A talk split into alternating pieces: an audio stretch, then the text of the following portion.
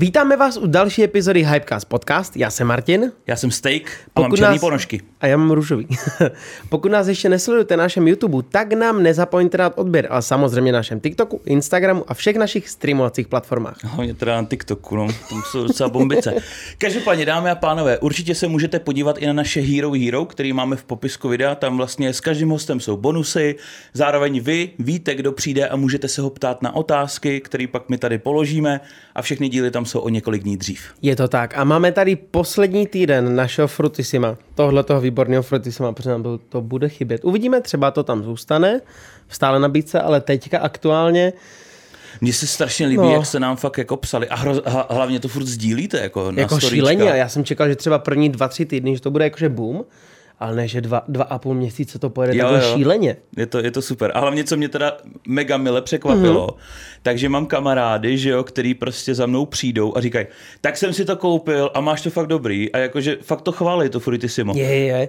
A nebo spolužáci ze střední, kteří prostě se se mnou jako nebavili od té doby, co jsme skončili školu, mm-hmm. tak teď pošlo jenom fotku toho, toho drinku, že si to taky koupili. No to je super. Že je to super, že, že fakt se vám to líbí, tohleto, tahle Takže spolupráce. děkujeme vám a samozřejmě děkujeme Frutisimu, protože bez nich by tohle nebylo možné. Jo, jo, je to super.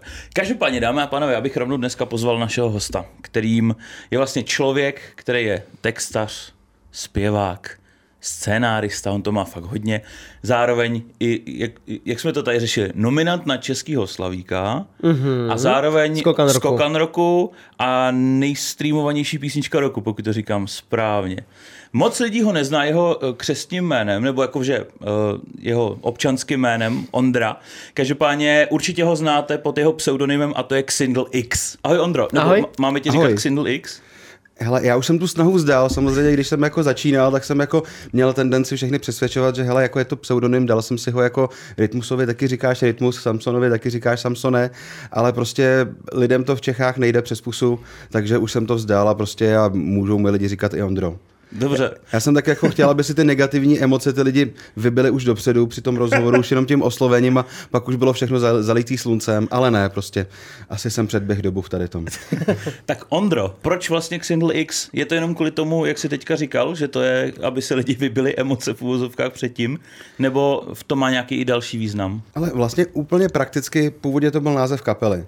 Aha. ale vlastně v době, kdy jsme začínali, tak uh, nás zas tak pořadatelé moc neznali, nebo znali, ale prostě říkali, přijeďte někam si zahrát za cesták zadarmo, mm-hmm. což se zase jako klukům z kapely nechtělo hrát někde zadarmo. Mm-hmm. A já jsem si říkal, tak já to jako ale sám s kytarou odehraju v pohodě. Akorát mi přišlo potom blbý, když někam potom pojedu hrát a budu tam jako Ondra Ládek, že se to nikdo nespojí s tou kapelou potom toho jména. Jasně. Tak, a říkal jsem si tak jako můj oblíbený Alice Cooper taky prostě není Alice Cooper, taky to zdědilo, že to původně byl název jeho kapely kapely, mm. že jo, tak eh, proč to neudělat stejně? Takže jsem vlastně tak jako přijal tu přezdívku, která původně byla pro kapelu a jinak pro kapelu to bylo, protože to byla postava z Woody Elena z filmu mm-hmm. Hollywood Ending. Ne, že bych teda nějak úplně jako cítil nějaký souzení s tou postavou, ale přišlo mi jako hezký, když zpívám třeba Anděla, že jo, který ho zpívám v první osobě, ale není to o mně, je to naopak o někom, koho kritizuju, tak abych to nespíval jako Ondra Ládek, ale jako nějaký anonymní single z generace X, tak mi jo, přišlo, takhle. že to jméno mm-hmm. se jako vlastně hodí, byť v tom filmu to bylo něco úplně jiného. Tak to, jak bychom byli my? To, to Když generace X, tak my jsme mileniálové. To byl celý... Milion plus. No, to, už, to, už je, to, už, to, už je, je, no.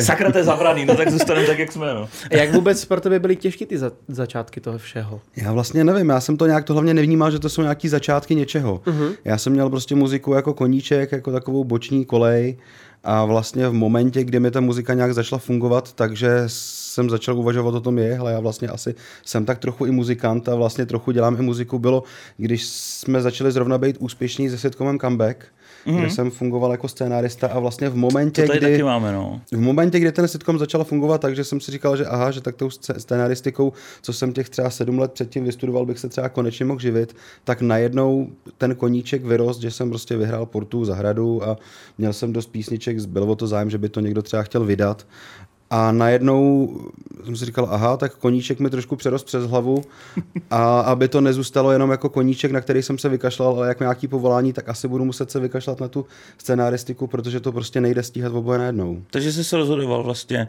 v jeden moment, jestli Jo, budeš vy- pokračovat v té scenaristice, nebo se vydáš na tu hudební dráhu. A myslím, že to tak prostě je. Člověk dlouhý roky jako se nemůže chytit, chytit s ničím a pak najednou ze vším a musí se rozhodnout, Mhm. protože nejde dělat všechno. A se zase rozhodl dobře, ne?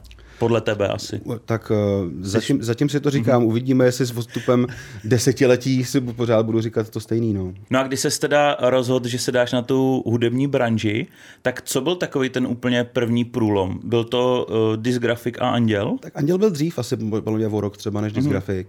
Tak a určitě to byla tahle písnička, protože vlastně nejdřív to začalo fungovat na nějakých různých platformách, no, hlavně na Benzomunu vlastně nejdřív to byla taková, eh, jako my jsme sice měli svoje stránky, v té době to prostě bylo jiný, v té době vlastně sociální sítě ještě moc nefungovaly. Jo. Ono to vlastně jako připadá nám jako úplná, úplně samozřejmá součást života, ale vlastně jako v tom, v tom roce 2007, tuším, tak ještě třeba Facebook neexistoval, že jo. A YouTube byl vlastně poměrně jako čerstvá záležitost tou dobou. Jo, jo. Jasný. A vlastně někdo mi poradil, eh, dej se tady na tuhle stránku Benzone, tam jsou registrované různé kapely a já jsem tam nějakou dobu byl, tehdy vlastně už Anděl tam byl, ale byl jsem tam, ta kapela se tehdy jmenovala Jupí Tralala, což ten název trošku, ono to má filozofický podlouhý, je to zase odkaz na nějaký román a takhle, a, ale většina lidí si myslela, že je to nějaká muzika pro děti nebo nějaká prostě, Aha. ten název prostě trošku diskvalifikoval, takže moc nikoho nenapadlo si to pod tím názvem pustit. A jenom vlastně, když, když jsem jako změnil ten název, tak najednou ty lidi si té písničky, která už tam tehdy byla, ale pod jiným názvem, tak se to najednou objevilo v novinkách, že je nová kapela, uh-huh. tak si ty lidi toho Anděla začali pouštět a začalo to házet prostě hrozný čísla, že najednou nám sami od sebe volali pořadatelé, jestli si nechcem někam být teda za cesták přijet zahrát. A to byl vlastně první průlom s Andělem. A pak těch průlomů s tím stejným Andělem bylo několik. Jo? To, že najednou si toho všimli na očku, začali to hrát na očku. Právě, tam, tam jsem si to taky všiml, no. že to začalo na očku potom. A na základě Očka si toho zase jako Očku byl měl nějakou hitparádu propojenou s, propojenou s Evropou, tak to zkusili nasadit na Evropě. A najednou jako lidi volali, hele, ty normálně jsi na Evropě. Jako jsem říkal, co, kde, jak bych si tam vzal.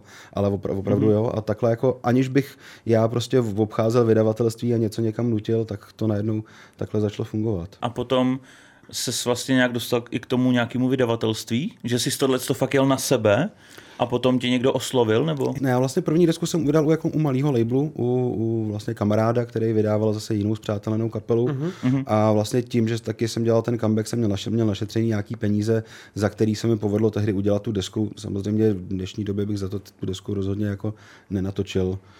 A, ale tehdy prostě ty náklady, náklady byly potřeba menší, uh-huh. takže se povedlo tu desku udělat. A, až vlastně později jsem přišel jako přešel k většímu labelu. A jak to vůbec nákladově vyjde takhle udělat tu desku vůbec? Jako vlastně tehdy jsme, tehdy jsme tu desku platili jenom studio. A vlastně muzikanti do toho šli, že vlastně do teďka má nějaký, nějaký podíly z té desky. Uh-huh. A Jirka vlastně, co, co, co měl tu studio, do toho trochu zasahoval jako producent, že ale spíš takový ten producent, co poradí, ne, že- ne že by to byl ten dnešní model producent, který ti to jako od začátku do konce vlastně zaranžuje a je v podstatě jako no, v podstatě spolu, spoluautor té aranže, což takhle jako úplně nebylo. A dneska v podstatě podle mě jako máš náklady na písničku nějakých 50-70 tisíc na jednu písničku, že jo? Bez videoklipu, jenom na no, písničku. když jako platíš producenta, muzikanty, uh, mix master. Mhm. Jo. Tak je to ranec. No, když to pak máš jako No, no, na celý album, no. no. tak jo, no. To je docela, docela sranda. No a právě ty jsi v tom Dysgrafikovi, tak jsi měl vlastně i uh, ty známý postavy z toho comebacku, že jo? Tak to bylo díky tomu, že jsi tam byl ten scenárista. Jo, tak my jsme byli v té době kamará, jako kamarádi prostě a i vlastně Kuba Sommer, který režíroval jak, jak Disgrafika, tak Anděla, tak byl vlastně v té době režisérem comebacku, byť tam byl podepsaný pod jiným jménem. Jo? No, jak mu se tehdy nelíbilo, že nějaký díl mu přestříhali, nebo prostě, že mu do toho moc mluvili, že měl mm-hmm. dojem, že nerealizuje dostatečně svoji uměleckou vizi, tak tam nechtěl být pod tím svým jménem. Myslím, že kdyby, kdybych, kdyby se ho zeptali dneska, tak by se asi pod to podepsal, no, kdyby věděl, jak, mm-hmm. co, co, z toho comebacku, že to bude věc, na kterou bude moc být i po letech vlastně hrdý. Ale to nevím, nechci mluvit, nechci mluvit za ně, nechci předjímat. Mm-hmm. A každopádně protože v té době jsme dělali na téhle věci, byli jsme kamarádi, tak, tak vlastně tehdy udělal ten klip k Andělovi, což vlastně byla zase další, čím ta písnička ohrozně, vlastně na očku by si toho asi nevšimli, že jo, kdyby k tomu nebyl, nebyl takovýhle klip. Mm-hmm. A samozřejmě logicky jsme oslovovali lidi, který známe, kamarády a t, uh, vlastně přes Kubu tehdy už v Andělovi jsme měli, že jo, Marušku Doleželovou, která nám hrála v Andělovi, Táňu Pouhofovou, která zase hrála ve filmu, ke kterému Kuba tehdy dělal film o filmu. Mm-hmm. A, a Simonu Bobčákovou vlastně tak, taky nám hrála v comebacku. No. Mm-hmm. A podobným způsobem jsme potom, potom obsazovali i, i disgrafika. Samozřejmě dál už to tak, eh, tam jsme měli že jo, eh, Martina Dejdara, Matouše Rumla, eh, Jakuba Žáčka, mm-hmm. kdo byl ten čtvrtý, počkej, to jsem byl já. To byl ty. já čtvrtýho jsme schánět nemuseli. to bylo rychlý. A, no a pak už jsme teda samozřejmě jsme, jsme už jako trošku šli jinudy, už to, už to nešlo vykrádat ten comeback do nekonečna, no. mm-hmm. to herecké obsazení. No ale jak jsi říkal, ty jsi byl i spoluautorem toho scénáře k tomu comebacku, mm-hmm. jak se k tomu dostal? Ale to byla dlouhá a trn... ne, ne, ne budu říkat dlouhá a trnitá. To byla zase, zase jako vlastně velká náhoda. V podstatě v momentě, kdy už, už jsem jako skoro se vzdal nějakého snažení, že bych se scén, s nějakým filmem prorazil, jako já po škole, že jo, vlastně co jsem dodělal scénaristiku, tak vlastně hnedka ještě, než jsem absolvoval, tak už jsme měli roz, roztočený film, který pak šel do kin, to byl film Restart. Mm-hmm. A tak jsem tak jako z té školy odcházel tak jako nabušený, že jako budoucnost otevřená, teď už to půjde samo, mám jako, prv, jako, prv, jako vlastně ve třetíku na scénaristice a už mám film v kinech. A, a nic se nestalo, že jo. Jako, naopak potom s Kubou Somerem jsme dělali několik filmů, který se žádný nepovedlo dotáhnout k realizaci. I byť vzniklo několik jako scénářů v různé fázi, v různé fázi mm-hmm. hotovosti. A a nějak už jsem si říkal, no tak asi budu se muset jako to vzít, že to je spíš ten koníček, začít si hledat nějakou normální práci, která mě bude živit, než se nějaký průlom někde podaří. Mm-hmm.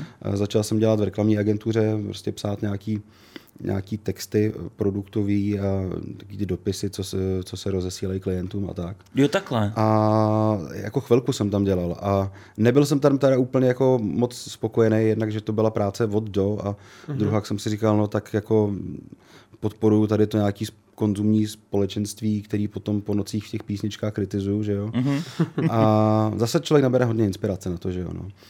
Ale v té době přišla nabídka uh, od scenarist, nebo ne od scenaristicky, od produkčního týmu Novy, že vlastně schánějí eh, scenáristy pro nový projekt, ne, blíže nespecifikovaný, ale nešlo tam o to, že by chtěli už hotový scénáristy, ale právě oslovovali, já jsem byl jeden z mála, který měli ze scénaristikou už něco společného v minulosti, jinak většinou oslovovali různý blogery, Aha. A, nebo třeba i herce, který dělají stand-upy a tak. Jasný. A s tím s cílem, že je to jako naučí psát, že měli prostě odborníka z Ameriky, který říkal, jak se dělají sitcomy v Americe, a z toho pak vznikly jako jednotlivý týmy, který pak soutěžili proti sobě, kdo přijde jako s nejlepším nápadem na, na sitcom. A a náš nápad byl comeback mm-hmm. a vlastně byl druhý v té soutěži. Druhý. Jo, a to, co bylo první, se vyvíjelo, vyvíjelo a nedovyvi, nedovyvinulo. Mě vlastně potom přetahli i k tomu, tomu týmu, co byl první jako dramaturga, ale nějak, nějak se zjistilo, že ten humor, na kterém to bylo postavený, není ten humor, který by fungoval u českého diváka a natočil se pilot a tím to zhaslo. Jasný. U, u comebacku se taky natočil pilot a naopak to dostalo zelenou. Mm-hmm. Byť se muselo do toho ještě, myslím, že pilot měl asi hodinu, že jo, což je Aha. samozřejmě jako nesmysl, že jo, museli jsme hledat ten timing a 20 tro, minut trošku... to skončilo? Že to má 20 minut ten comeback? Nebo ty, tak nějak, já myslím, že, že, že, že 30, jako, no, jako, že, ty, že ještě jsme to ale nevím, jako kecal bych ti tady s tímhle. No. Ale vlastně už ten pilot měl to v obsazení, který potom měli vlastně vše, všechny díly. Že jo? Tehdy se dělalo prostě v obsazení s tím, že pojďme to nějak vybrat, ať to funguje pro ten pilot. Mm-hmm. A, mhm. a opravdu to jako se cvaklo tak, eh, právě Kuba Sommer vybíral ty herce, že ta chemie mezi nimi prostě zafungovala tak a ono to udělá hrozně moc. Jo? Třeba jako, když jsme psali postavu Ozáka, mm-hmm. v pilotu tu ještě třeba jako nebyl bratr, že jo. Tam až potom pilotu nám řekli, hele, ale on je takovejhle a má takovýhodle kamaráda, a ty lidi by spolu v životě nekamarádili. Musíte mu vymyslet nějaký důvod, proč jsou spolu. A až tehdy vlastně jsme došli k tomu, že Ozák by měl být Tomášův bratr a ne, mm-hmm. a ne kamarád. Jako jo. Ozák byla postava, která nás hrozně bavila na papíře, když jsme ji psali. Strašně nás bavilo jí vymýšlet. Ale v momentě, kdy, jsme, kdy se na to rozjeli ty castingové kola, tak prostě najednou od nikoho to nebylo vtipný. Od všech to působilo prostě jako hrozně jako hnusně že to jako samozřejmě museli jsme si pak vyškrtat naše oblíbené vtipy, které prostě jako byly moc v ten moment, jako že třeba jako Tomáš si stěžuje, že jo, prostě, že na to, že Ozák prostě nehlídá dobře Ivu a říká, co, proč ne, když jsem ten nejlepší hlídač jako nejlepší hlídací stejné na světě. Ozáku dával si pít pivo, a to byla jenom desítka pouštěl si porno. Teď bylo dětský. A, to chápu.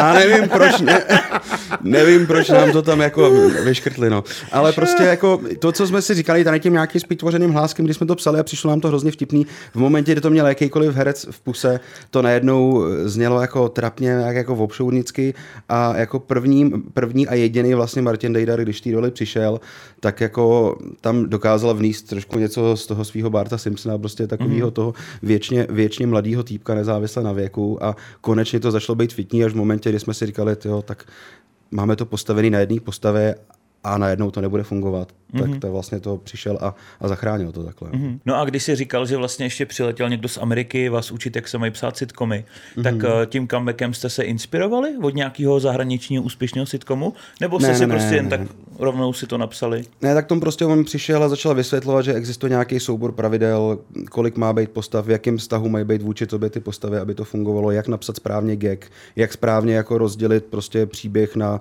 linie A, B, C, který musíš řešit rovnoměrně, aby divák nestratil pozornost. A vlastně spoustu mm-hmm. pravidel, který mě je záhadou, že se od toho comebacku už žádný další pořádný sitcom neudělal, když už ty lidi tady ty pravidla vědějí. To je pravda. Ale prostě jako nás to naučili a pak od té doby to dál jako tvůrci vytrvale ignorujou a zase se vracejí k tomu jako modelu hospoda nebo prostě modelu, kde si myslí, že něco bude vtipný, protože tam někdo přijde a říká něco vtipného.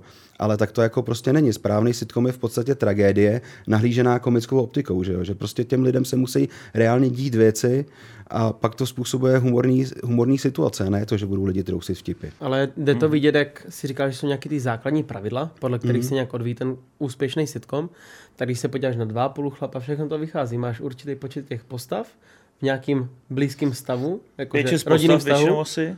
No, pak máš ještě prostě, že nás učil, že je několik základních typů jako sitcomu, třeba uh-huh. prostě, jestli to je jako Fish Out of Water, že máš prostě jednu postavu, která je najednou v prostředí, který je pro ní divný a to, jak je to pro ní divný, že jo, tak uh, já nevím, třeba Two Broke Girls, že jo, tak ta bohatá holka, jo, jo. co najednou přijde jo, do prostředí, chudej, do chudého prostředí, že jo, tak to je typický Fish Out of Water, nebo a Mohl bych ti jmenovat i další, já už jsem to teda zapomněl, už jsem z toho, už jsem z toho poměrně dlouho vypadnul, ale prostě tohle všechno jako je zmapovaný území a je to divný, proč, proč když to u toho comebacku fungovalo, proč se tím lidi dál jako neinspirují a dál mm-hmm. v tom mhm. tady nepokračují. Je to škoda, ale.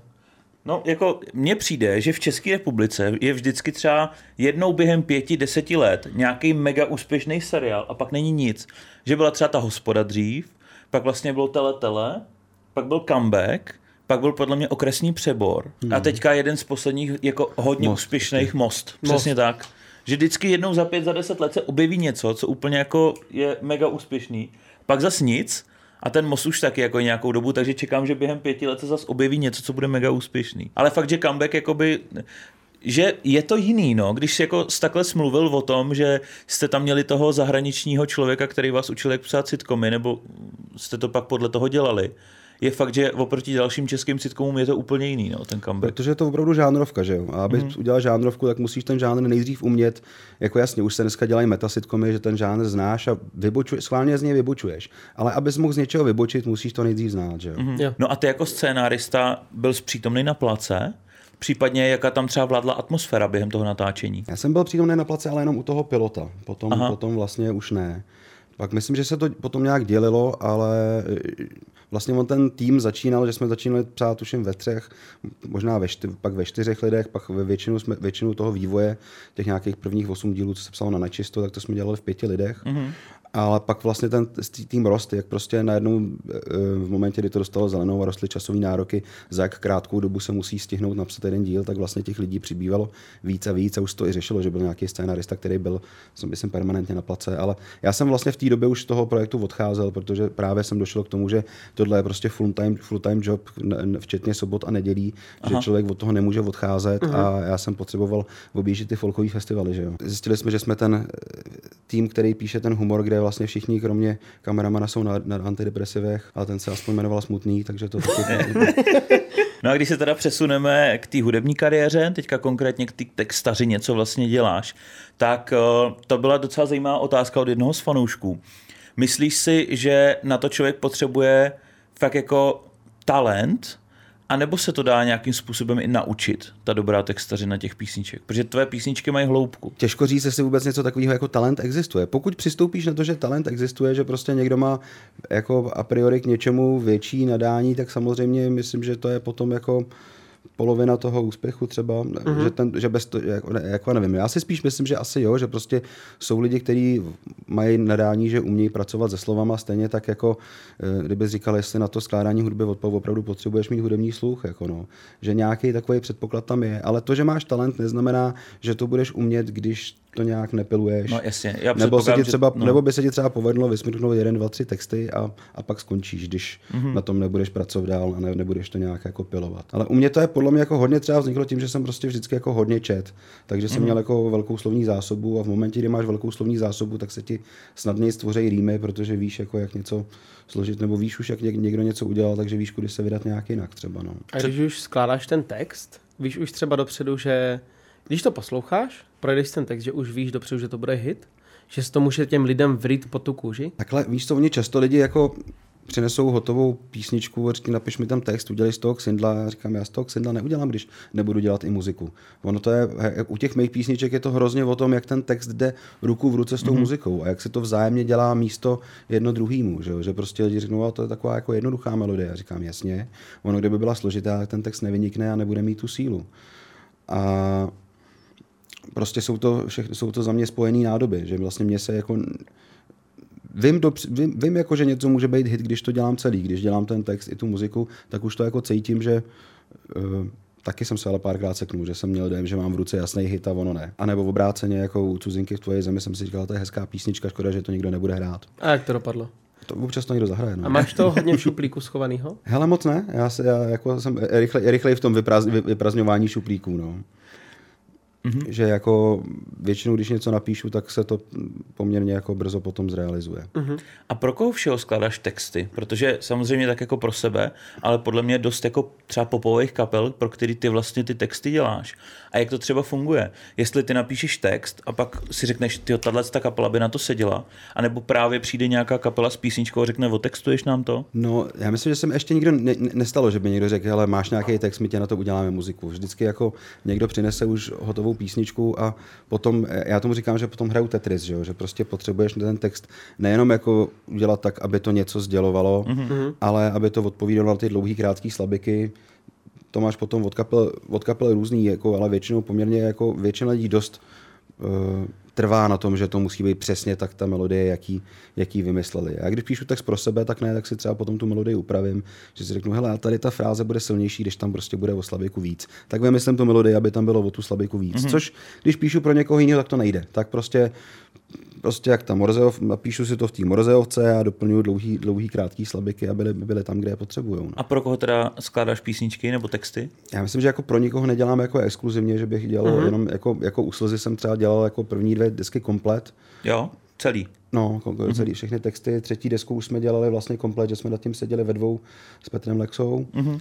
A teďka třeba nějaký věci si dělali sami, teďka zase jednu novou píšeme, píšeme znova dohromady. Ale je, je to přece jenom jiný, když, když ti přinesou písničku na to, udělej tam něco uh, od začátku do konce a něco jiného, když dělám s někým, to, to spíš beru jako, že takovou jako korek, korekční činnost, nebo mm-hmm. jako, že pomůžu mu upravovat věci do, věci do pusy, nebo do, dolešťovávat, ale spíš to je prostě jako jeho písnička. Mm-hmm. S, s Mirajem jsem teďka dělal nějaké věci, ale nevím, jestli z toho něco bude. Tak, mm-hmm. tak co mi říkal kamarád, musel, že s ním musel napsat 30 písniček, než si z toho nějakou vybral. Tak jako máme dvě hitovky, ale otázka, jestli si, jestli, jestli, si, jestli si je veme, nebo jestli, co s nima skončí. No. Pro koho dále. Já jako opravdu jsem měl hodně lidí, pro který jsem dělal třeba prostě jednu, dvě, jednu, dvě tři věci. Není Aha. to, že nějak... Uh, teďka vlastně nejvíc dělám písničky spíš pro divadlo. Jo, jo. Že vlastně s Davidem Drábkem a s Darkem Králem jsme nejdřív udělali Petr Pan na Oceán naděje, což nevím, jestli tomu říkat muzikál, ono je tam těch písniček je jenom pět, ale zase je to na té muzice poměrně jako hodně postavený. Takže tam jsem dělal vlastně písničky na, na muziku Darka Krále a s instruktáží od Davida, o čem ty jednotlivé věci mají být, aby jim to drželo v rámci té celé hry. A protože nás to bavilo, tak potom jsem jim dělal ještě jednu písničku do Pupku Paříže, mm-hmm. což je vlastně Fejdo, tak jako moderně, moderně předělaný. A teďka se chystá v Olomouci, eh, já nevím, jak se to přesně jmenuje, něco s Sherlockem Holmesem. Je to taková variace na Sherlocka Holmese, tak je aut, autorská věc eh, od Davida, kde jsem dělal takovou píseň, co tam budou zpívat řádové sestry. Takže jsem si zkusil i žánr Gospel. chrá- chrámového chorálu. To je hezký. Jo, vidíš, gospel. Gospel jsem teďka taky vlastně, protože náš basista eh, vlastně a, a pianista zároveň hrajou v kapele, která doprovází Maranata Gospel Chor, Mhm.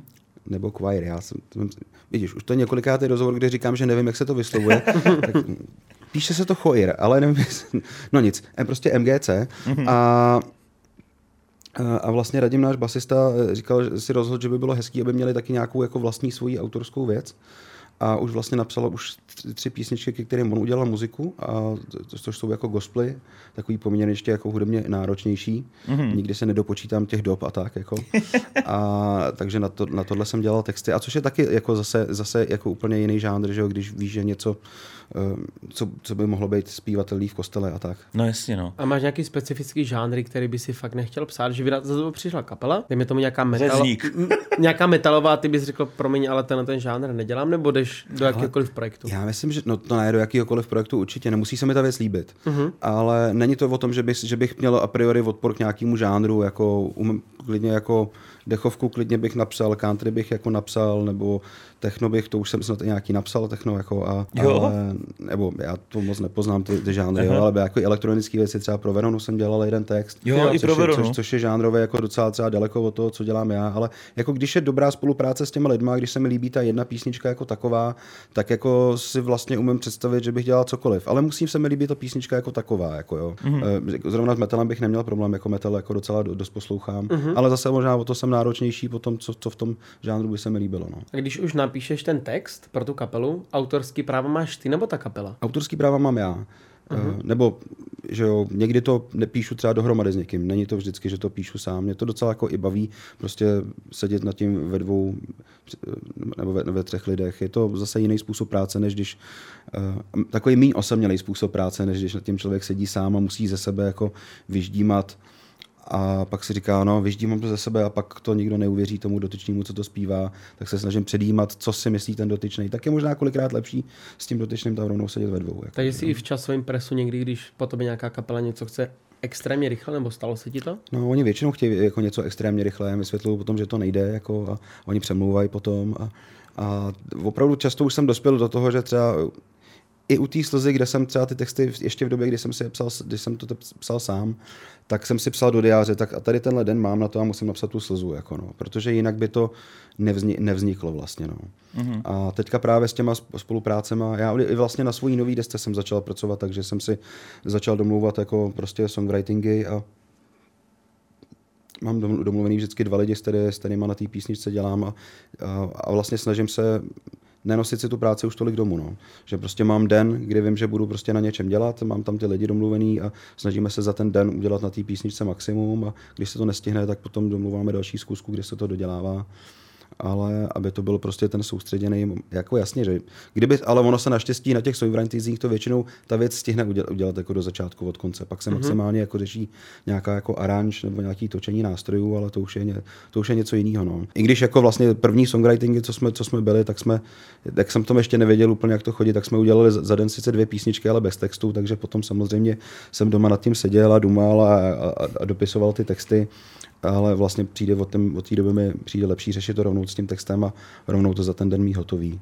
A stejně tak vlastně postupuji, když píšu text pro někoho, že se snažím jako mít ten den a za ten den ten text udělat. Takže jsi schopný napsat takhle písničku za den? E, Většinou jo, většinou jo, nebo někdy se třeba rozdělím, že udělám sloky a když už cítím, že, že už se jenom opakuju, nebo že prostě že už bych jenom dě- varioval to, co už tam je napsaný mm-hmm. a říkám, hele, tak radši, radši stop a radši dám tomu jiný den. Pokud to teda nepotřebuji už mít druhý den natočený, což taky samozřejmě takhle jako, tak, tak, to prostě nějak jako, tam nějaká vatička se tam dá, jako no, ale lepší je prostě, když je člověk unavený, tak prostě říct si tak a ten bridge nechám opravdu na jiný den, abych, abych tam přišel na to s čerstvou hlavou. No. Mm-hmm. Ale víš co, my jsme měli pořád Xindloviny. Pro To jsem teďka chtěl Radio řešit, no, A tam většinou vznikla písnička třeba za 4 hodiny, nebo nejde, za dvě, jako. Mm. protože tam prostě byl limit, že prostě s kolegama z rádia jdeme na snídani, oni mi vysvětlí, co všechno se nový ve světě stalo, vyberem z toho téma a na to téma se rovnou udělá text který potom já doma zhudebním, ale kolikrát to bylo, že udělal se text a od, ze snídaně jsme jeli do studia a já jsem Simon říkal, hele, tady teďka něco pomíchám, nějaký jiné věci, tak máš tak hodinku, napiš muziku a pak to natočíme. Mm-hmm.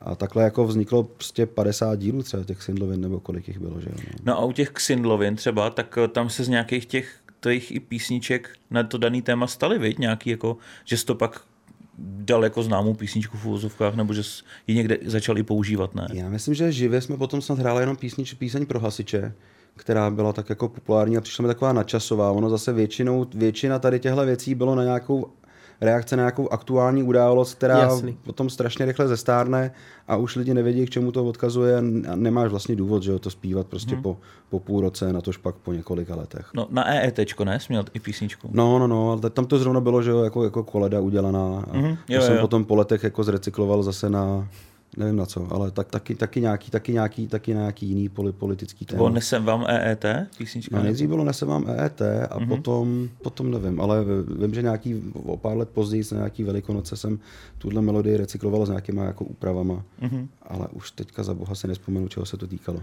A jak je to vlastně pro tebe takhle vymýšlet tyhle ty texty z patra, když je to třeba na to jako aktuální téma? Je to pro tebe jednodušší, když víš jakoby to téma, na který to máš vymýšlet? Jo, tak samozřejmě hodně, hodně jako proces tvorby je o tom, že hledáš, co ještě má smysl, o čem ještě má smysl mm-hmm. psát a mluvit. A tady u tohohle to bylo o to jednodušší, že víš, že to je ta vlastně ta písnička, říkám, říkajíc na jedno použití. Mm-hmm. Že to není ta věc, kterou potom budeš muset hrát jako stokrát za rok na koncertech. Uh-huh. A když se to nepovede, tak se to prostě nepovede, tak to prostě tak jsme pobavili třeba pár lidí, nebo pár lidí ještě nasrali, tak taky dobře, jako, zasloužej si to třeba, jako, když, když se nechají, jako, ale, ale ne, není, ne, ne, není to takový to, že musí to zůstat na časový, musí to fungovat na koncertech, musí to vydržet v repertoáru, uh-huh. takže přistupuješ k tomu jinak. Uh-huh. Když píšeš text, inspiruješ se někde někdy? Protože občas to asi na některých písničkách, které nebo zdá se to, že to jde slyšet, že se někde inspiruješ právě. Tak jestli slyšíš někde nějakou melodii a snažíš se nějak, na to nějak Ale věd, text? Vědomě ne, vědomě ne. Já většinou jako dost, je to různý, jo, ale dost často třeba ti přijde, přijde nějaký nápad, že mám prostě napadne nějaký řádek, kde je to třeba rovnou melodie, rovnou, rovnou kus textu. Většinou často se odrazím od nějakého jako verše, že to, e, jako jasně, je to jeden ze způsobů tvorby, tvorby, že si říkám, tak a chci napsat o tomhle a píšu cíleně o tomhle, ale, ale jako často přijde, já nevím, příklad, že mě napadne někde místo hlaty nejlepší kuchaří, tak chlastej nejlepší, nejlepší kuchař. Mm-hmm. A mhm. pak už to začne jako větvit a pak si říkám, hele, to vlastně, to vlastně hází tady tohohle téma toho alkoholismu a toho, jak ty lidi se potom často vymlouvají na to, že skončí zítra. A, a už to je, už, a, a, ale, ale vlastně začalo to jednou, jednou větou, která mi sama o sobě přišla vtipná, mm-hmm. k ní přihodíš další, další a teprve potom ti z toho vyroste to téma. A někdy prostě, když takhle to vymýšlím, tak přijde s tím třeba rovnou i nápad na, nějakou, na nějaký kus melodie. Mm-hmm. Co jsi říkal třeba na to, že tě Michal David kritizoval, že jsi vlastně jak v úvozovkách vykrat jeho písničku C. Podle mě si Michal David neuvědomil, ne, že to, to taky není jeho písnička. Uh, to byla kola, to nebyly, nebyly C. Nebo C, kola, C, myslím, C, myslím, je jeho písnička. No. Aha. No, tak jako uh, já hlavně myslím, že mi nedošlo, že to je prostě něco jako parodie, že jo. Mm-hmm. A jako já jsem si vlastně sám nebyl jistý, jak to je, že já jsem nejdřív prostě ne, eh, poslal, kam, pos, rozeslal pár kamarádům písničku, kde hraju uh, píseň o rouškách, která byla vyloženě na melodii mm-hmm. toho kolup, kolup, jeme kolup, protože mi to prostě přišlo jako vtipný a říkám si, u táboráku bych takovouhle bejkárnu jako udělal, že jo. Mm-hmm. A vlastně v momentě, kdy něco věcí, věšíš na Facebook, tak vlastně jako nevím, je to jako, že to vydáš, nebo je to jako, že to hraješ u táboráku. Dneska už ten Facebook trošku přijímá roli toho táboráku, takže bych to jako nebral, že to prostě někomu kradu písničku, na kterých se chci přiživit, že jo. Já nevím, eh, jestli to je možné, ale já třeba z Facebooku žádný prachy nemám, jo, takže jako... To asi ani nejde, podle mě, no, možná, možná ze streamování. Že, říkám, beru to prostě jako takový virtuální táborák, ale mm. pak mhm. mi to přišlo divný, tak jsem radši udělal jako jinou muziku a as, asi jasně, no, asi v tom bylo slyšet, že prostě původně to bylo psaný na tomhle muziku, protože to frázování je stejný a možná ta změna nebyla dost velká tak to mi jako Michalovi vadilo. Já myslím, že možná jemu ani ne, ani ne za jeho samotného, ale jako za ty, přece jenom znáte autory, kteří to napsali, že jo. Takže jako psal, že mu to nepřijde, nepřijde jako v pohodě, tak, tak já jsem to radši stahnul, protože jako s Michalem se známe leta, mm-hmm. máme jako dobrý vztahy a říkám, pro mě to byla taková srandička, jako že jako kdybych zahrál něco u táboráku, čekám, že ty lidi jako někoho to pobaví, někoho to naštve mm-hmm. a nepřikládal jsem té věci nějakou jako velkou váhu. No evidentně to asi větší váhu mělo, když se potom začali lidi vozívat jako z politiky a Fakt. dělat, dělat bu, bu, bu, jako no. Až takhle. A jako máš pravdu v tomhle tom, taky kdybych to dal jenom takhle na sociální sítě, neměl v plánu to nikdy jako oficiálně vydávat, eh, nejezdil bych s tím po koncertech, tak eh, říkáš to hezky, virtuální táborák, že prostě jen tak si to zahraješ, tak to tady šoupnu na svoje sociální sítě, ať se lidi pobavějí. Asi bych to taky jako nevnímal jako špatně, no. Kdybych takhle udělal nějakou parodii. Ale říkám, upřímně nevím, jak na tohle nahlíží jako autorský zákon. Já občas jako to dělám taky, jako je to přece jenom taky další cvičení ze slovama, je to další forma zábavy, jako třeba Mi- Michalovi Hruzovi jsem předělal jako vodu živou, mm-hmm. respektive Anet, Anetinu, Anetinu píseň. Jednou jsem mu to vyprávěl, a on říkal, jo, dobrý, a pak to, když jsem to vyprávěl po druhé, to evidentně nepamatoval, říkal, cože? jako, to, to, to, takhle mi prasíš písničku, jako jo. No když už půjdeme dál trošku od té textařiny, vy máte byt na Tenerife, co vás tam vůbec zlákalo? Nebo jak jste se tam vůbec dostali? My jsme se tam dostali jako strašnou náhodou, protože jednou jsme scháněli prostě, že chceme někam k moři přes zimu s dětma a v té době bylo hrozně těžký sehnat někde něco, kde by to bylo dostatečně velký prostě pro, pro, pro, pro to, aby tam mohl s ma- dvěma malýma dětma, mm-hmm. ne, aby to nebyly dva oddělený pokoje, protože zase jako s malýma malý děti nechceš mít jako ve odděleném pokoji, že jo. A mm-hmm. zrovna tehdy nám někdo jako nám nějaká cestovka nabídla, tehdy to nebylo Tenerife, tehdy to byla Gran Canaria. Mm-hmm. A já jsem k tomu měl vždycky takový předsudek, to je prostě jako no, ten ostrov pro ty německý jako turisty, jako důchodce a, a co, co tam jako. A přijeli jsme tam a hrozně se nám tam líbilo. A pak jsme zkusili proskoumat ještě ty další ostrovy, právě známí známek zase říkali, bějte radši na Tenerife, my tam, my tam bydlíme, je to tam opravdu jako hezčí, členitější. A přijeli jsme tam, prostě zamilovali jsme se to tam. Původní idea bylo spíš, že to jako si tam něco zkusíme pronajmout, ale ono v momentě, kdy seš tady, tak jako se moc nedá tam něco pronajmout. Mm-hmm. To musíš prostě být tam a sledovat, kdy se něco jako objeví. Mm-hmm.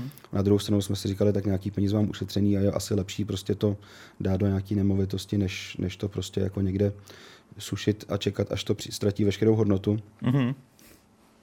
Takže vlastně i z tohohle hlediska jsme to tak jako brali a jako nějakou investici do budoucna, že aspoň máme někde něco. A od té doby ušetříme za všechny dovolený, že jo, protože prostě No. bydlet někde v hotelu je prostě strašná, strašná děha. A v momentě, kdy na Tenerife bydlíš ve svém, tak je to tam vlastně ve finále levnější než v Čechách. Jo? Nebo určitě než, než, než v Čechách asi ne, ale než v Praze, jo. Nemusí říkat jako částku samozřejmě, ale jakoby to Tenerife, třeba ty nemovitosti, kde jsi to kupoval, tam se to pohybuje. Ne, tak ty nemovitosti jsou jako výrazně, výrazně levnější jako než, mm. než, než, jako v Čechách. Jo. Samozřejmě v momentě, kdy to jsou byty. Tam je obrovský skok mezi bytama a barákama. Aha. Baráky tam jsou strašně drahý a byty se tam dají po- pořídit za jako velmi jako rozumný peníze.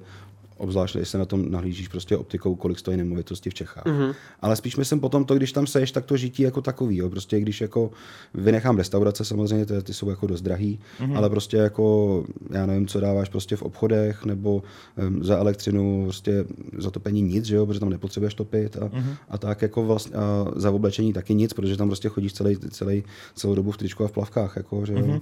Takže tam ten život jako prostě není nějak jako, není to ta luxusní záležitost, co se jako dost lidí myslí. Taky ono během covidu spoustu lidí tam odjelo na home office a už se nevrátilo, že jo. No. To je pravda, že dost lidí odjelo právě na Kanárské ostrovy nebo obecně takhle někam do toho tepla. A my jsme během covidu tam taky vlastně strávili většinu času, protože jsme tam odjeli původně jako na 14 dní, během kterých ale tady zavřeli školy. Mm-hmm. Tak jsme si říkali, jestli mají být děti na online škole, v škole v Praze nebo tady, tak, tak je radši necháme tam. A v momentě, kdy tu školu otevřeli, my už jsme nechali propadnout letenky, mm-hmm. tak jsme se trošku naštvali, že hele, akorát nám propadla letenka a máme se vracet. Podíváme se, jestli není nějaká škola tady. Mm-hmm. A škola tam byla, děti to tam zašlo bavit a naopak jsem měl dojem, že jak jsou najednou v tom prostředí, kde musí mluvit anglicky, protože jim nic jiného nezbývá. Takže se najednou tu angličtinu učí daleko rychleji, než se ji učili v Čechách. Jo. Že jo, no. Takže tam je to v angličtině, tam není španělština. Tam, takhle. ne, tak samozřejmě jako jo, ale my jsme jako zase dětem nechtěli udělat to, že oni byli v Čechách na anglické škole, Jo. kde se teda teprve s tou angličtinou tak nějak jako seznamovali, ošahávali, měli spíš ty základy. A tak jsme zkusili na tom Tenerife anglickou školu. Těch je tam teda výrazně méně, jako není tam moc velký výběr těch anglických Takže nějaká soukromá. Jako, Tak on to je malý, že to Tenerife není No, velký. tam státní anglický ani nejsou. Jako no. A ono ani těch soukromých tam jsou prostě v tom regionu, co jsme byli, byli třeba tři, jako jo, Jo. na, na té na tý půlce toho ostrova. Tak prostě jednu z nich jsme zkusili a myslím, že to těm dětem jako hrozně, hrozně dalo. Samozřejmě dát je do té španělské školy by bylo daleko jednodušší, ale to bychom museli třeba o dva roky dřív, že jo. Mm-hmm. Jako v momentě, kdy už, už pro ty děti máš rozběhnutou nějakou výuku, dáte do té španělské, to by znamenalo, že by měli rok, kdyby chytali ten jazyk, propadli by o ten rok. A, Jasně, no. a, a hlavně nevím, úplně se neumím představit, my sami s tou španělštinou nejsme tak silní v kramflecích, jako třeba s angličtinou, takže nevím, jestli bychom se v té španělštině s nimi dokázali učit. A ono přece jenom jako, kromě toho, že tam chodili do školy, tak prostě jako vždycky aspoň jako dost času jsme strávili tím, že my jsme se s nimi učili, aby i minimálně třeba taky ty český předměty, že jo, co byly potřeba dohánět do české školy, mm-hmm. tak jako češtinu jsme učili kompletně my, že jo, to, mm-hmm. to tam neměli. No. Jasně. No, A kolik času tam vytrávíte z toho roku? Ale teď, teď jsme se vrátili, takže takže už to není prostě žádná sláva, protože v momentě zase, kdy děti jsou odkázané na školu tady, tak nechceme ty školy brát jako nějak jako jasně v těch prvních třídách, jako ještě předtím, než jsme byli na Tenerife, jsme byli schopni děti vzít a na dva měsíce z té školy uvolnit s tím, že chodili prostě do nějaké školy tam, nebo jsme něco učili my. Ale teď, teď, to je, že mají i děti svoje kroužky, že jo, třeba Miky má prostě basketbal a nemůže, nemůže zameškat prostě dva týdny tréninku, no, jasně, nebo dva no. týdny tréninku je tak jako max, co může zameškat a, ale rozhodně ne, nemůže prostě zameškat dva měsíce, to by nám mm, neodpustilo. Ohledně těch kroužků, toho sportu, tak eh, ty jsi vlastně byli ve Stardance. Mm-hmm. Jaký to pro tebe bylo? Třeba ta příprava, bylo to těžký? Bylo to jako nějaký peklo se jako pořádně dostat do toho tanečního módu? Já vlastně nevím, jestli jsem se vůbec do tanečního módu za tu celou dobu dostal, jo? Ale, ale jako už jenom do toho módu, že si každý den vstaneš a každý den jdeš dělat nějakou pohybovou aktivitu. A my jsme teda, třeba trénovali jako 4 hodiny denně a já jsem pak zbytek dne prospal, protože pro mě to bylo jako tak jako nezvyk na, na takový jako fyzický nápor. Najednou člověk zapojuje svaly, o kterých neví, že, neví, že je měl jako a do toho jako přemýšlet, přemýšlet jako učit se ty jako nohy nějak jako koordinovat a tak. Pro mě to jako, já jsem nikdy nic takového nedělal, takže pro mě to bylo jako úplně najednou jako jiný vesmír. No. A šel za to teda v tom případě poctivě do toho tréninku? Jo, určitě. Jako, mm-hmm. no. Mhm. I když samozřejmě jako optikou jako zase jiných soutěžících, který byli lidi, kteří trénovali 13 hodin denně třeba. Jako, no. Fakt tolik? No minimálně to říkali teda, no. Jo, jako, no. no. Ale jako já bych tomu věřil, že když tam máš proti sobě prostě lidi, kteří jsou byli třeba bývalí vrcholoví sportovci, tak ty jsou samozřejmě zvyklí jako trénovat, tak to berou prostě jenom jako jinou, jinou formu tréninku, že jo. No. Mm-hmm.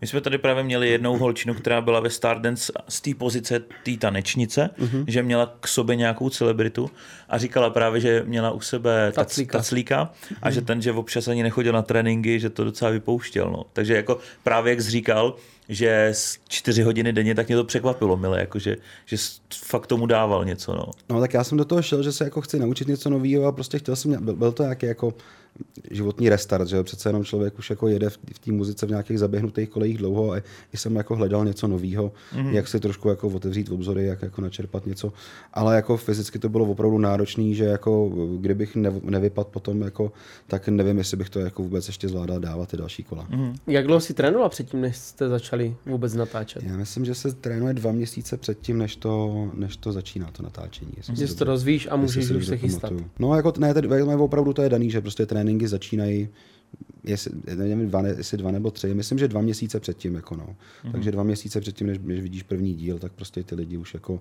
protože to by se ani nedal stíhat, jo? tam prostě trénuješ jako třeba čtyři tance, abys uměl, než je vůbec ten první díl. Mm-hmm. Protože potom jako z toho týdne na týden se asi člověk ten jeden tanec jako nenaučí v no, to už potom spíš dopilováváš a paralelně se učí zase jako další. Mm-hmm. Šel bys do toho znova, do Stardance? Uh, já myslím, že jako jednou mi to stačilo, že jako už bych to jako, a, ale jako kdybych vrátil čas, vrátil mě tam, tak jako neřekl bych, že do toho nejdu, šel bych mm-hmm. do mhm. toho znova. Ale jako chodit tam dvakrát v tom nevidím úplně, úplně důvod. No. Ty máš teďka i novou písničku, Smíšený pocity, a mm-hmm. s ní mhm. přichází taková nová éra. Co, na co dalšího se lidi můžou těšit v tom novém albu? Eh, na spoustu dalších písniček, no. Eh, já trošku jsem byl asi neopatrný, když jsme vymýšleli tu jako tiskovou zprávu, že jako nová éra. Ono je možný, že pro lidi to bude znít furt jako ten stejný single. Pro mě je to právě spíš jiný tím způsobem, jak na těch věcech dělám. Jo. Protože mm-hmm. třeba poslední desku terapie, tak ta byla úplný opak. Tu jsem vlastně všechny písničky napsal sám s kytarou, ještě většinu během asi 14 dnů nebo měsíce. Pak, když se deska dodělávala, tak já jsem byl na Tenerife a posílal jsem prostě ty písničky eh, půlku Dalíkovi Cidlinskému, druhou půlku Honzovi Steindorferovi a pak jenom po telefonu jsme si říkali poznámky k těm aranžím a k těm produkcím. Takže taková, de, taková samotář, samotářská deska, víš, jako no. Ale chtěl jsem teďka po tom covidu, po tom odloučení být zase trošku mezi lidi a zase chytit nějakou radost z té tvorby. A ono mm-hmm. přece jenom jako to, že si bastíš něco sám s kytarou, to je taková divná forma radosti. Takže jsem si říkal, tak jako nemusím už si honit ego, jako že jsem schopný si udělat písničku sám, přece jenom už jako mám sedm desek, který jsem takhle dělal. Nemusím se honit za autorskýma honorářema, prostě ta radost té tvorby, aby vydržela, to je prostě důležitější a tak jsem zkusil najet na tu songwritingovou metodu, že mm-hmm. jsem si k sobě prostě vzal Jendu Vávru, což je můj dlouholetý kamarád, vlastně kytarista a textař skladatel z kapely Jananas, který poslední dobou hodně organizuje ty songwritingové kempy a mm-hmm. umí fungovat jako takový ten... Já jsem mu dal funkci, jako když byl u Evy Farný na jím desce, tak byl prý manažer štěstí toho Alba. Mm-hmm. Já jsem mu u sebe dal funkci nah- nahazovače řetězů, písniček. že jako když mám, většinou přijdu s nějakým nápadem a že po tom, co mám třeba sloku reference zaseknu nebo půlce, tak Jenda řekne, tak a teďka by to mohlo tak, teďka bys mohl tady, tady, tady takhle. Mm-hmm. A že prostě mi, aby mi pomáhal s muzikou i s textama a vždycky si do party přibereme třetího vlastně jako producenta, protože se ono přece jenom líp dělá, když už máš představu, jak to bude znít celkově. Takže třeba, když nám nahodí nějaký podklad Filip Vlček, umí tam prostě ty kytary a takový víc já vím, že ten výsledek jako vlastně není zas tak motorkový, to, ale původní písnička byla v podstatě punková, mm-hmm. než jsme to začali přearanžovávat, ale jako ten vznikal z takového punkového pocitu, kde byla prostě na těch ostrých kytarách na poměrně jako rázných bubnech. Zatímco když děláme s Honzou Steindorferem, tak jako zase to začíná od nějakých jako klávesových zvuků, od nějakých jako samplovaných beatů. Eh, s Kubou Lencem, pouštěl jsem dneska písničku vlastně, co máme novou, co nám dělal Kuba uh-huh. Lence a, a Robin Mood, tak tam to zase jako vede jinou, jinou atmosféru. A my jsme si hlavně říkali, hlavně nechoďme s tím, že tak a dneska napíšeme hit, protože to máš prostě, to mi přijde, že často se děje třeba na těch songwritingových kempech, jak tam lidi hodně jezdí s tím, že chtějí napsat písničku pro Eurovizi, tak jo. jsem říkal, pojďme nepsat písničku pro Eurovizi, pojďme prostě napsat něco, co nás všechno bude bavit a co bude třeba jako nečekaný, co nebude prostě jako, když půjdu s tím, že, jako, že napíšu hit, tak napíšu zase prostě čtvrtý blbý věk a pátýho anděla a já bych chtěl radši nějakou jako novou, jako novou písničku. Takže máme na, na, v tom připravený materiálu, já tomu zatím nechci říkat deska, protože určitě jako všechno, co máme hotového, nevydáme. Máme už asi 18 písniček natočených mm-hmm. a nějaký další napsaný a myslím, že právě nám to dává svobodu, to, že může, můžeme půlku vyházet a vydat jenom ty věci, uh-huh. co budou nejlepší nebo nějak dobře třeba půjdou k sobě. A zároveň to bude furt jako žánrově rozma, rozmanitý. Že jo? Uh-huh. Máme tam věc, která je prostě třeba metalová píseň, máme tam, Taky jo. No, máme tam, nějak, máme tam nějaký latinopop, jako, uh, máme tam návrat k mým repovým kořenům, že máme jako čistě repovaný nějaký věci. I tam máme jedno country. Jako, co... všechno vlastně. Je tam, je tam, no? je tam všechno. Jako, no, všechno. Na jedné desce latinopop, country a metal, to je zajímavý. a na kdy plánujete tu desku, nebo už zhruba víš? Ale já myslím, že se právě mění i ta doba, tím pádem se mění to, jak servíruješ ty písničky fanouškům. Dřív to bylo, že prostě člověk vydá desku a pak z toho třeba vydá nějaký klipy a já myslím, že v momentě, když už tu desku stejně máš na Spotify, jak to stejně jako všichni, kdo chtějí už poslechnout a nemá moc smysl se k ní vracet. Takže spíš mi přijde logický otočit ten systém a všechny singly vydat dopředu a až potom zpětně vydat tu desku, kde budou mít lidi ty singly, co znají a jako bonus prostě nějakých pět písniček navíc. Takže mm-hmm. já vlastně, nevím, myslím, že to vychází nějaký konec třeba příštího roku, kdy vydáme ten poslední z těch mm-hmm. z mhm. těch singlů, ale mám prostě v hlavě nějakých 8 singlů, který bychom, ke kterým bychom chtěli udělat klip a prostě v průběhu dvou lety vydat. Takže ty smíšený pocity už k ní patří, k té nové desce? Jo, jo, vlastně, vlastně i písnička Pravda, která už jako vyšla mm-hmm. koncem minulého roku, ta už vlastně taky vznikala, ještě ne úplně songwritingově, ale vlastně tak, že jsem si nechal napsat hudební podklad a na něj jsem už vymýšlel melodii s textama. Mm-hmm. Přijde mi, že žánrově by do toho taky mohla sedět do té desky. Mm-hmm. A ty, když máš už napsaný nějaký text písničce, recykluješ to někdy, že třeba si ji nevydal, sám si říkal, že toho moc nenecháváš v tom šuplíku, mm. a když tam něco třeba zůstane, že to použiješ do nového alba? Stalo se ti to už někdy? Ono kolikrát, když něco nevydám, tak je to proto, že, to, že mi přijde, že to není tak dobrý. Ale jako často třeba si říkám, hele, ten text je dobrý, ta muzika se mi nelíbí, tak napíšu novou muziku a zkusím, jestli to začne něco házet. Uh-huh. Kolikrát to tak je, že mám jako nějaký text, na který vznikly třeba čtyři různé melodie a až třeba ta čtvrtá, anebo pak se vrátím k té první. Uh-huh. A, a, nebo v obráceně, no, že občas mám jako nějakou dobrou muziku a říkám si, no tak ten text je slabý, tak pojďme s tím něco udělat. Jako. Uh-huh. Takže jo, je možný, že se dočkáme i nějakého jako recyklátu. No. Asi hodně kritický vůči vlastní tvorbě? Moc ne, já jsem zase nekriticky obdivu. Vždycky si, jak říkám, ježiš, jak jsem to zase udělal, to je tak dobrý. A... ale proto toho potřebuji napsat moc, aby to nebylo o tom, že jako je, mám domů písničku, to je super, pojďme jít tam natočit, ale hele, mám jako, mám jako 20 písniček a když už jich mám 20, tak si tím, jo, ale tady těch 10 mám radši třeba, víš? Uh-huh. Uh-huh. No a teďka vlastně začalo období festivalu, tak eh, kde všude budeš vystupovat, nebo uh, tvoji fanoušci, kde tě všude můžou vidět, případně co třeba i ty jako solo plánuješ v průběhu roku? Tak eh, samozřejmě léto je takový, takový to hlavní, kde nás lidi můžou někde vidět a na našich stránkách jako najdou, kde prostě na jakých uh-huh. festivalech, festivalech budeme. A ale kromě toho chystáme i něco jako special, uh-huh. Kde právě eh, přece jenom ty festivaly jsou daný tím, že tam prostě hraješ v bloku kapel, potřebuješ hrát v podstatě jenom ty rychlé písničky uh-huh. a jen, jenom ty singlovky, co už lidi znají, aby to nějak nestratilo, eh, nestratilo aby tomu nespadnul řetěz, když hraješ mezi Mirem a Činaskama prostě a aby člověk nepůsobil jako chudej příbuzný, uh-huh. kterýho se lidi nespívají, že jo. A takže tam ty playlisty jsou tak jako daný, no. takže jako zase pro ty skalnější fanoušky nebo pro ty, kdo chtějí nějaký komplexnější zážitek. Jsem si říkal, že už je to přece jenom dlouho, co jsme dělali nějaký samostatní koncerty, eh, nebo spíš nějaký samostatný turné, protože mm-hmm. ono to bylo vyčerpaný tím, že prostě v těch posledních letech dělali jsme jako O2 Univerzum, předtím jsme dělali Forum Karlín a když děláš takový velký prostor, tak moc neděláš turné, protože potřebuješ naopak, aby se ti tam mm-hmm. sjeli lidi ze všech koutů republiky. Jo. Takže jsem si říkal, teďka by to zase chtělo trošku se podívat aspoň po republice a my vlastně letos slavíme 15 let od vydání první desky. Jsem si říkal, že to je vlastně škoda, že ty věci z té doby, že se z nich hraje jenom ten Anděl vlastně a Disgraphics z té první desky a že, bych, a že byl spoustu jiných uh, písniček, které v té době lidi měli rádi a který já mám rád, tak je zase znova oprášit a vytáhnout, zahrát je třeba s touhle sestavou kapely, která tyhle věci vlastně nikdy nehrála. Mm-hmm. A takže jsme si dali takový challenge, že prostě uděláme teďka je naplánovaných počkej, 9 koncertů, kde chceme vlastně zahrát od A do Z tady tuhle desku. Dobře, teda neříkám, že v tomhle pořadí. Jasně. Kromě toho samozřejmě ty největší hity, ty novinky, člověk nebude ochuzený o to, co by uslyšel na festivalu, ale kromě toho tam ten bonus, že přehrajeme vlastně všechny ty věci z návodu ke čtení manuálu, abychom se na tuhle desku mm-hmm. zaspomínali. A to budete teda objíždět nějaký haly jako po republice? Nebo? Ne, právě jsem si říkal, že k tomu patří, aby to bylo opravdu jako v té době, když, když jsem prostě jezdil po těch klubech, mm-hmm. kde to bylo na blízko, tak vlastně jsme vybírali záměrně jako menší prostory, jako do 500 lidí, tuž, řekněme. Tuším, že v Praze je to o něco větší, ale to je jako open air, tam, tam to ještě vlastně stihneme v podstatě za léto, že v Praze máme ještě zářijový koncert, že teďka vlastně se otevřel nový prostor občanská plovárna, která mi připadá taková jako hrozně útulná. Mm-hmm. Že je to hezký, že to jako je u vody, máš to venku na vzduchu, ale přitom je to zastřešený, takže to není koncert v háji, kdyby neby ráno začalo pršet. A že furt tam uděláš takovou tu intimní atmosféru a takovou jako party s těma fanouškama, že prostě jako po koncertě se můžeš jako s každým vyfotit, podepsat se, po, po, prohodit prostě pár slov. Není to jako, když uděláš koncert v hale, tak tam těžko uděláš potom to autogramiádu. Že? Mm-hmm. A to máte na podzim teda tohle? To máme na podzim. No. Mm-hmm. A na, na vašich stránkách už asi budou i města? Nebo... Jo, jo, na našich stránkách už jsou i města. Vlastně máme šest měst po Čechách, tři na Slovensku. Mm-hmm.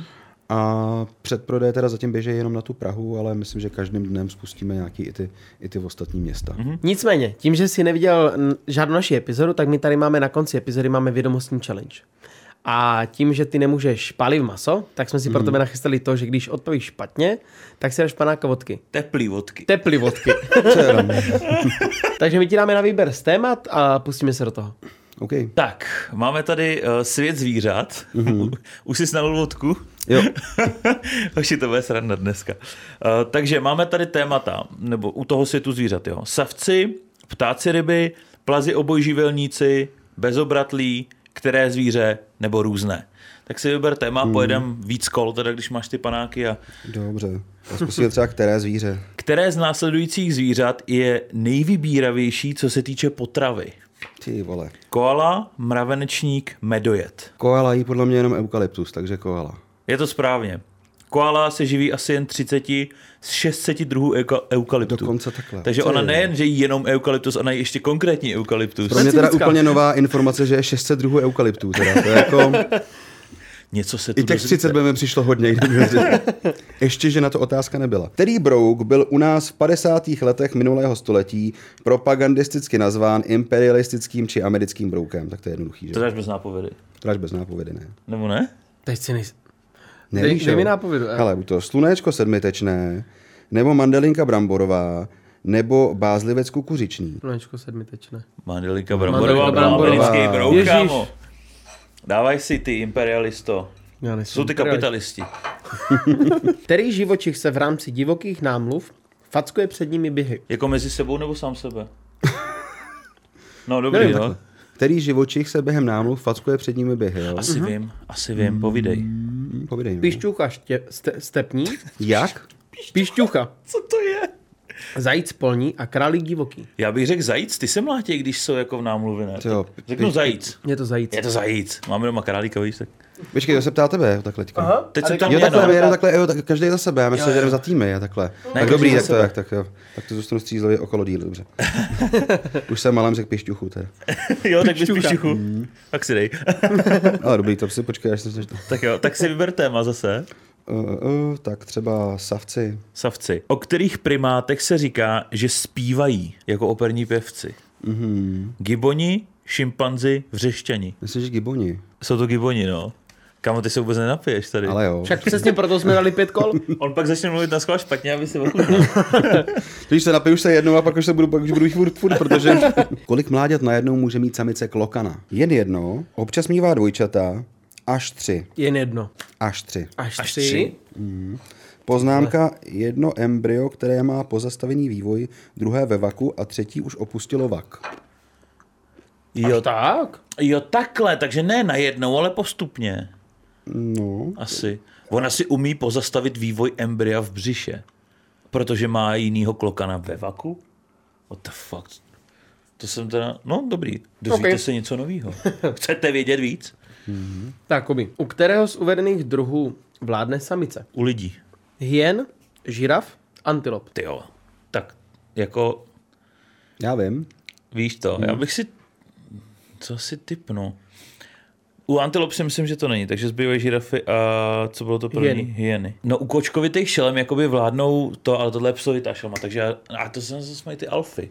A to mají vlci. Já řeknu hyeny. OK, jsou to hyeny. Jsou to hyeny? Mm-hmm. Jsi to věděl, jo, teda tohle. Mm-hmm.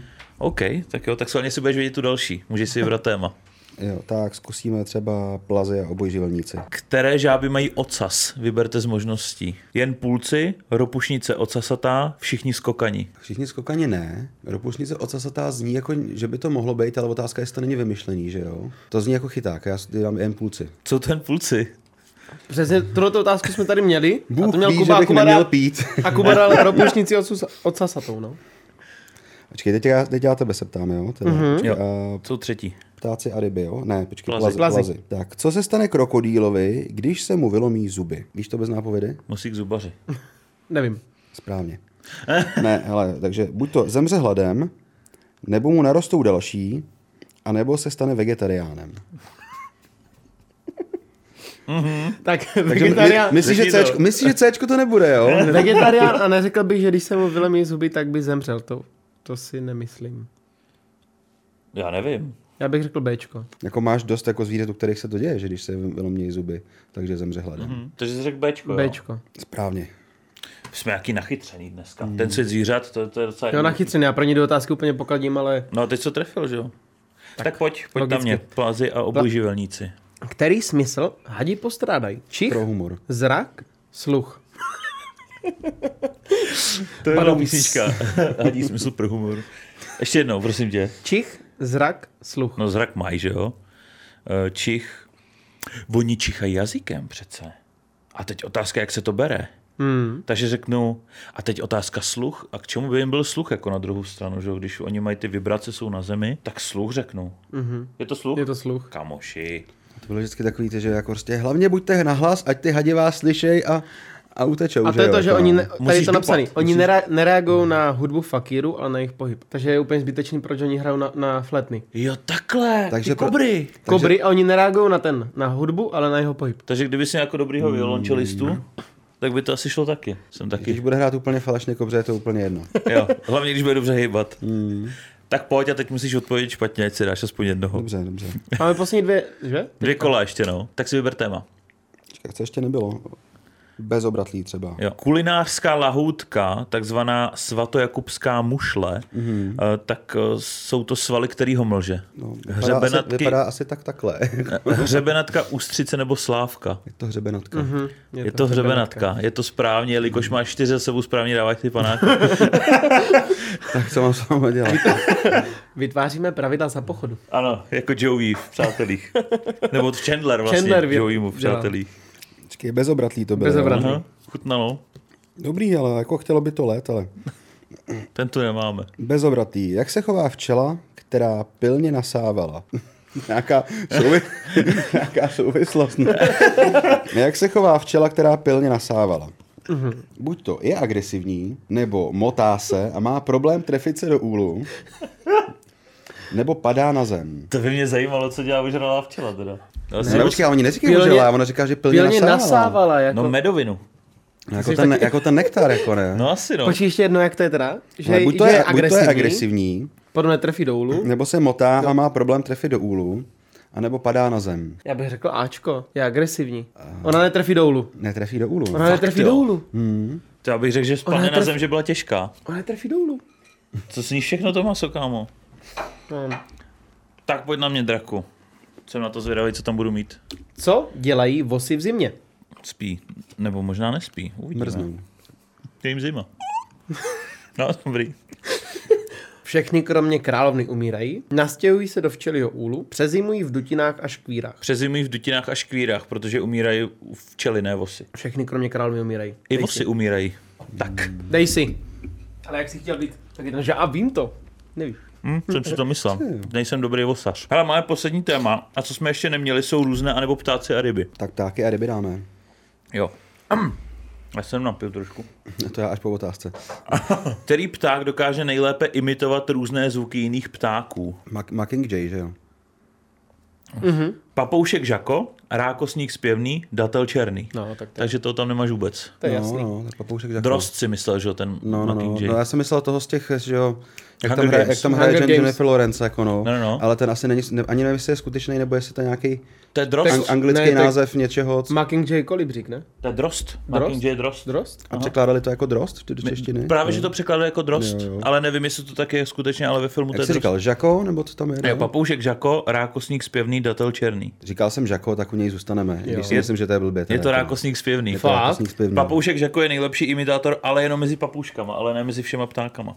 Jak vypadá rákosník zpěvný, prosím tě? Najdu ti to.